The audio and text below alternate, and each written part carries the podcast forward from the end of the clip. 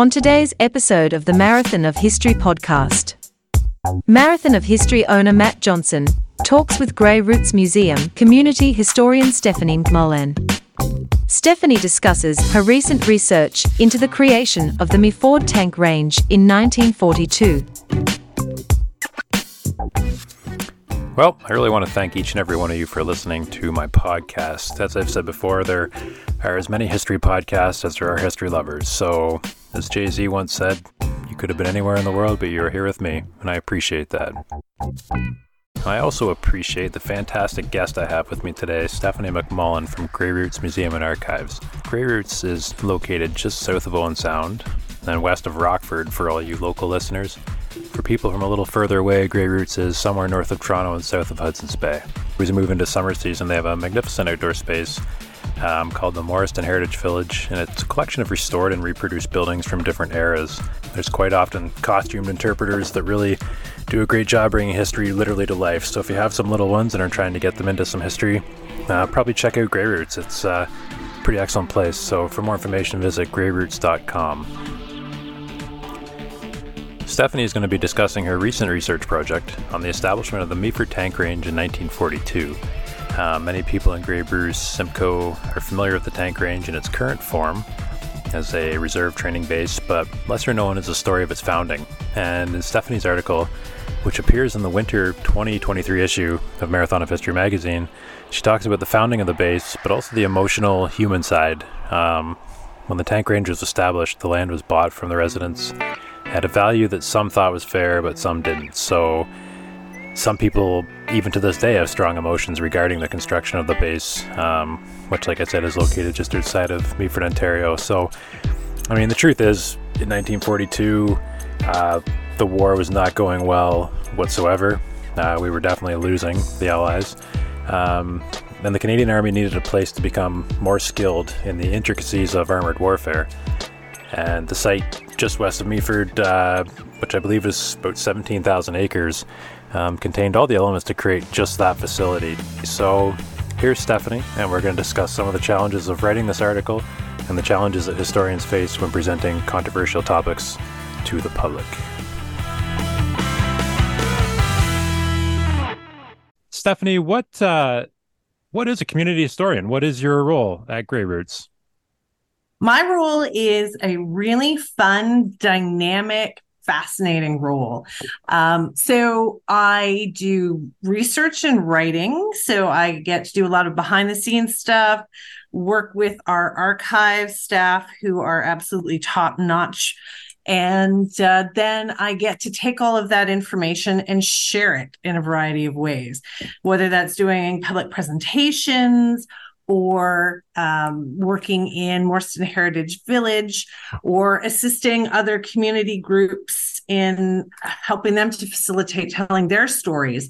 It's really dynamic, really diverse. And one of the key components in my portfolio is working to ensure that the history that we're telling in Grey Roots is broader than traditionally has been done. So that means liaising with underrepresented communities in Grey County and making sure that we weave that story into Grey County stories, whether that's uh, our First Nations or Black settlers or whomever has a long history in Grey County but has not traditionally been included. Diversity of your job is probably the uh, the main thing that keeps it fresh, isn't it?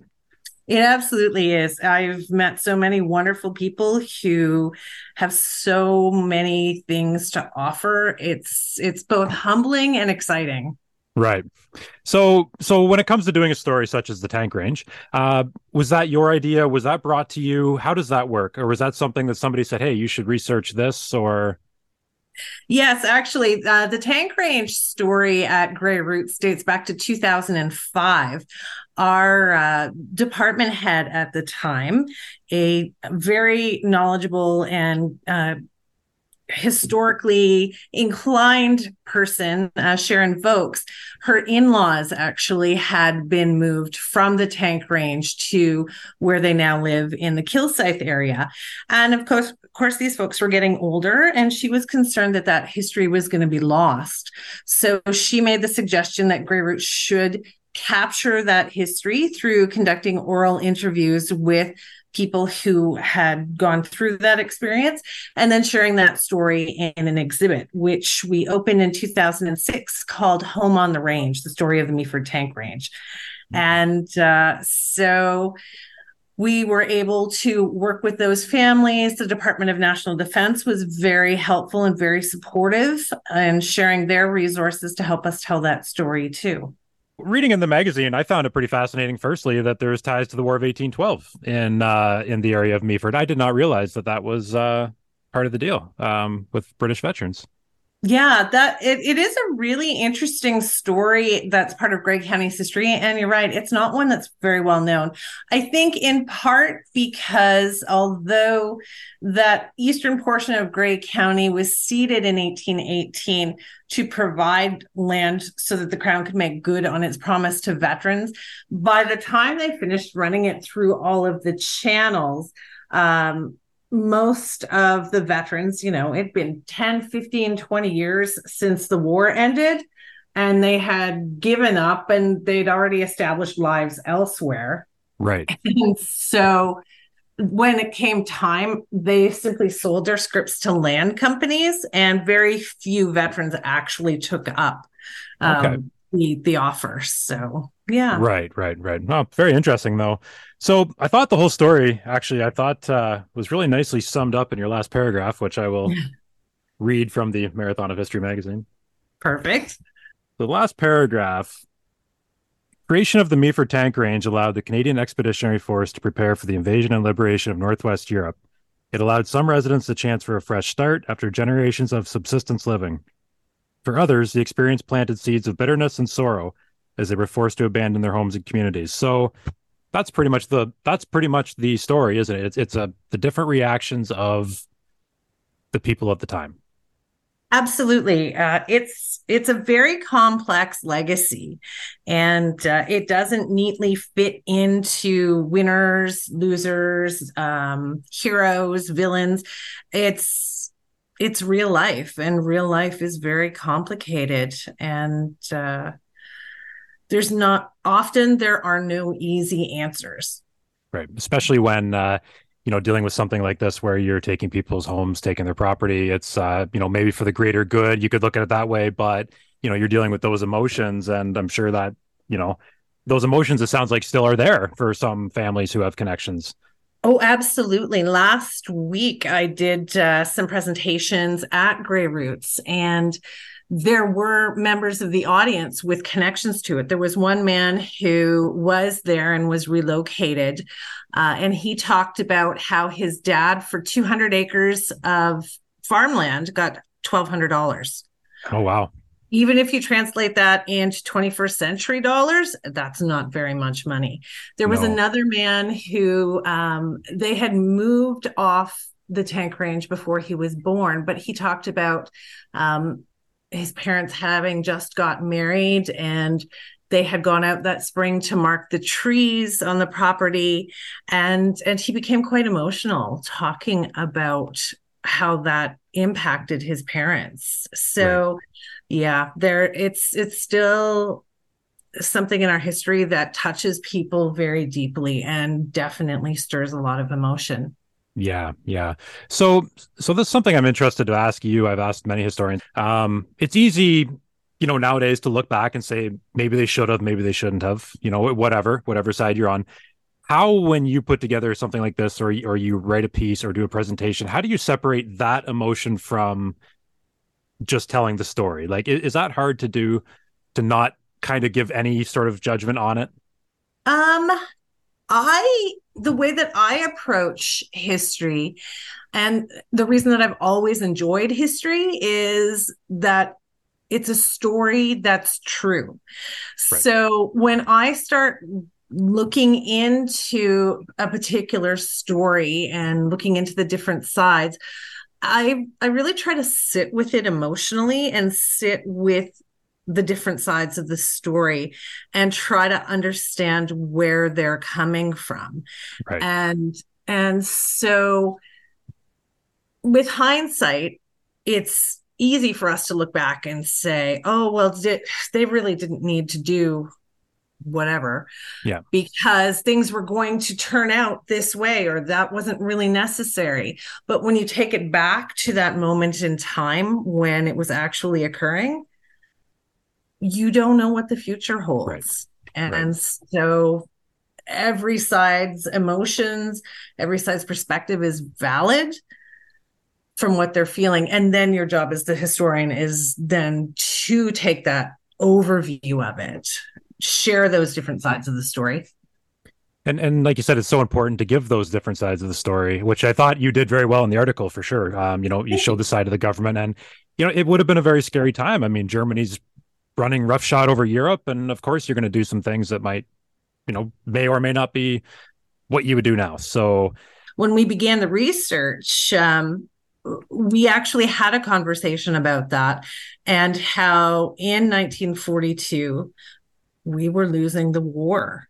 Yeah. And so it was a very scary, dark time. We didn't know that ultimately we would prevail and right. achieve victory. So people were acting very, um, in a very desperate, dark time it's important to remember that uh, the people who were on that land many of them did have sons who were overseas and right, right. were serving. So um, they weren't isolated from the war. It wasn't something that was happening to other people. It was happening to them as much as it was happening to anyone else in Canada.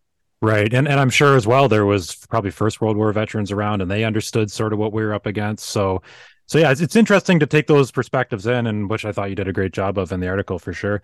Um, so maybe we should just quickly talk about the article.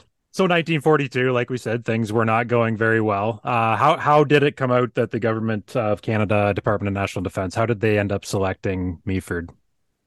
Well, at the dawn of World War II, most of the Allied powers had thought that tanks were lumbering dinosaurs from the First World War and weren't really going to be that important in this go around.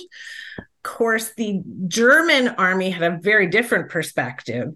And in the uh, fall of 1939, spring of 1940, the Panzer divisions rolled over Western Europe. So it quickly became evident to the Allies that uh, perhaps they had misjudged the role of tanks in armored fighting vehicles.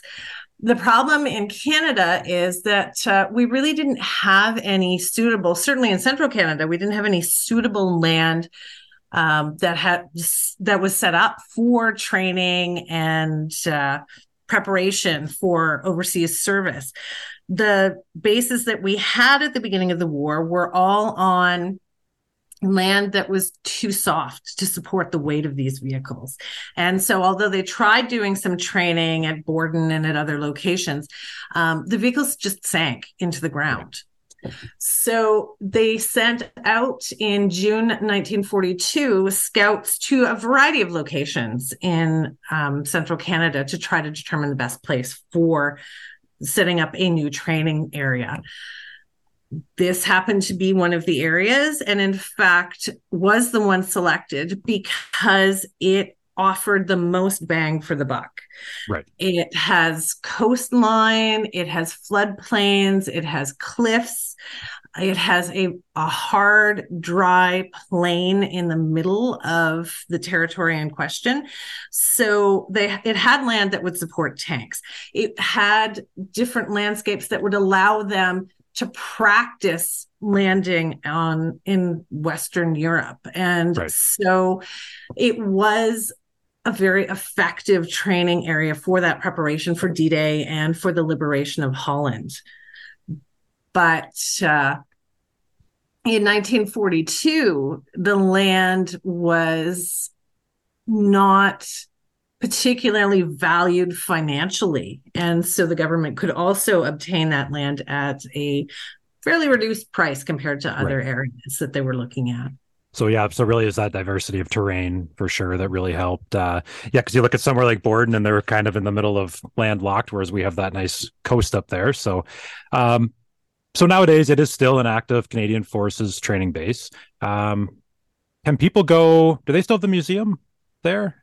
Um, or is they- it? Is there open houses? It is one of their mandates at the base to be open and supportive with the community here in providing as much access as possible, providing as much uh, support to community initiatives as possible. It, it's actually the commanding officer's one of his standing orders is Okay. to help and and be supportive in the community. And so we've been very fortunate at Grey Roots to receive a lot of help and support in various projects Right, right. from the folks at the tank range. Well, that's so important because it's kind of if they didn't do that, it'd be sort of what goes on behind those uh those those those gates, right? So, yes, yes, Oh, absolutely. so I, I've been camping in Meaford before, and you wake up in the morning and you hear artillery. It's like, wow, this is pretty strange. yes, in Owen Sound here, if uh, the dog park is right down on the harbor, and there are times you're down at the dog park and you can hear you can hear it all being fired off, and it just echoes down. Oh man, it just makes you wonder, like, what some of those First World War battlefields must have sounded like with you know thousands of those guns going off. Like, no wonder you could hear it in as far away as Britain, or you know, Oh, just yeah, crazy. Yeah. So, what is what's coming up from you, Stephanie? Do you have any uh, projects on the go or anything else Oh, that you can tell us about? Or Yes, uh, we are actually working on a project right now to refresh our permanent exhibit gallery. Uh, the exhibit was designed in 2004, which is uh, coming quite a while ago now. yeah, So we're updating the permanent exhibit gallery. And so we are changing some of the themes to broader concepts uh, like voices, abundance, connection, um, permanence, and hope. And so we are telling fresh stories that were not necessarily included in the first version of the exhibit when Grey Roots opened in 2004. In fact, we are going to open the abundance section uh, the second weekend in May. So Okay. we'll keep working on the other sections throughout 2023. Um, but I'm really excited by what we're doing, and uh, I'm really excited to see what people think of what we've we've come up with. And Yeah. the tank range is actually one of the stories that we are intending to include in our connection section. We have a Okay. special part of our connection section called broken connections. And so we Okay. talk about we talk about some of those difficult stories that are part of our past. well, and like you say, difficult stories or not, that is all part of history. So you have to explore. History's not always pretty, so you have to explore all, all sides of it for sure. Um, And I also I also hear you have a really uh, great article coming up in the next issue of uh, Marathon of History magazine called Farmyard Friends. Yes, yes. Um, I have a number of pieces coming up in the about 1886 and what life was like in Grey County in 1886. And the first one is Farmyard Friends because Grey County is a very rural area. Agriculture has always been one of our dominant industries since the formation of the County of Grey. But did agriculture look quite the same in 1886 as it does today? Hmm, no, no, it really doesn't. It Right. really doesn't. and we're going to explore that in the next issue. So it's, it's a great article. I I liked I really liked reading it. It was I learned a lot from it actually. So no, that's great. So I really appreciate it, and uh, I'm sure we'll be talking soon. That sounds great. Thanks, Matt. All right, thanks, Stephanie. We'll see ya. There you go. And I want to thank everybody for tuning in today to check out Stephanie McMullen talk about the establishment of the Meaford Tank Range.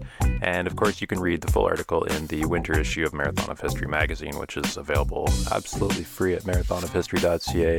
And as I said at the start, uh, you know, why not go check out Grey Roots if you have some time this summer? And uh, you might even find Stephanie kicking around there, and you can ask her about it yourself. I'm sure she'd be happy to talk about it. So, so there you go. And uh, next episode, I'm very happy to announce I have Mark Zuehlke, the one and only uh, Canadian historian and author, coming on, and we're going to talk about uh, the start of World War II in Canada and what that looked like. So, the transformation of a citizen into a soldier. It's a pretty interesting podcast, and that will be out next week.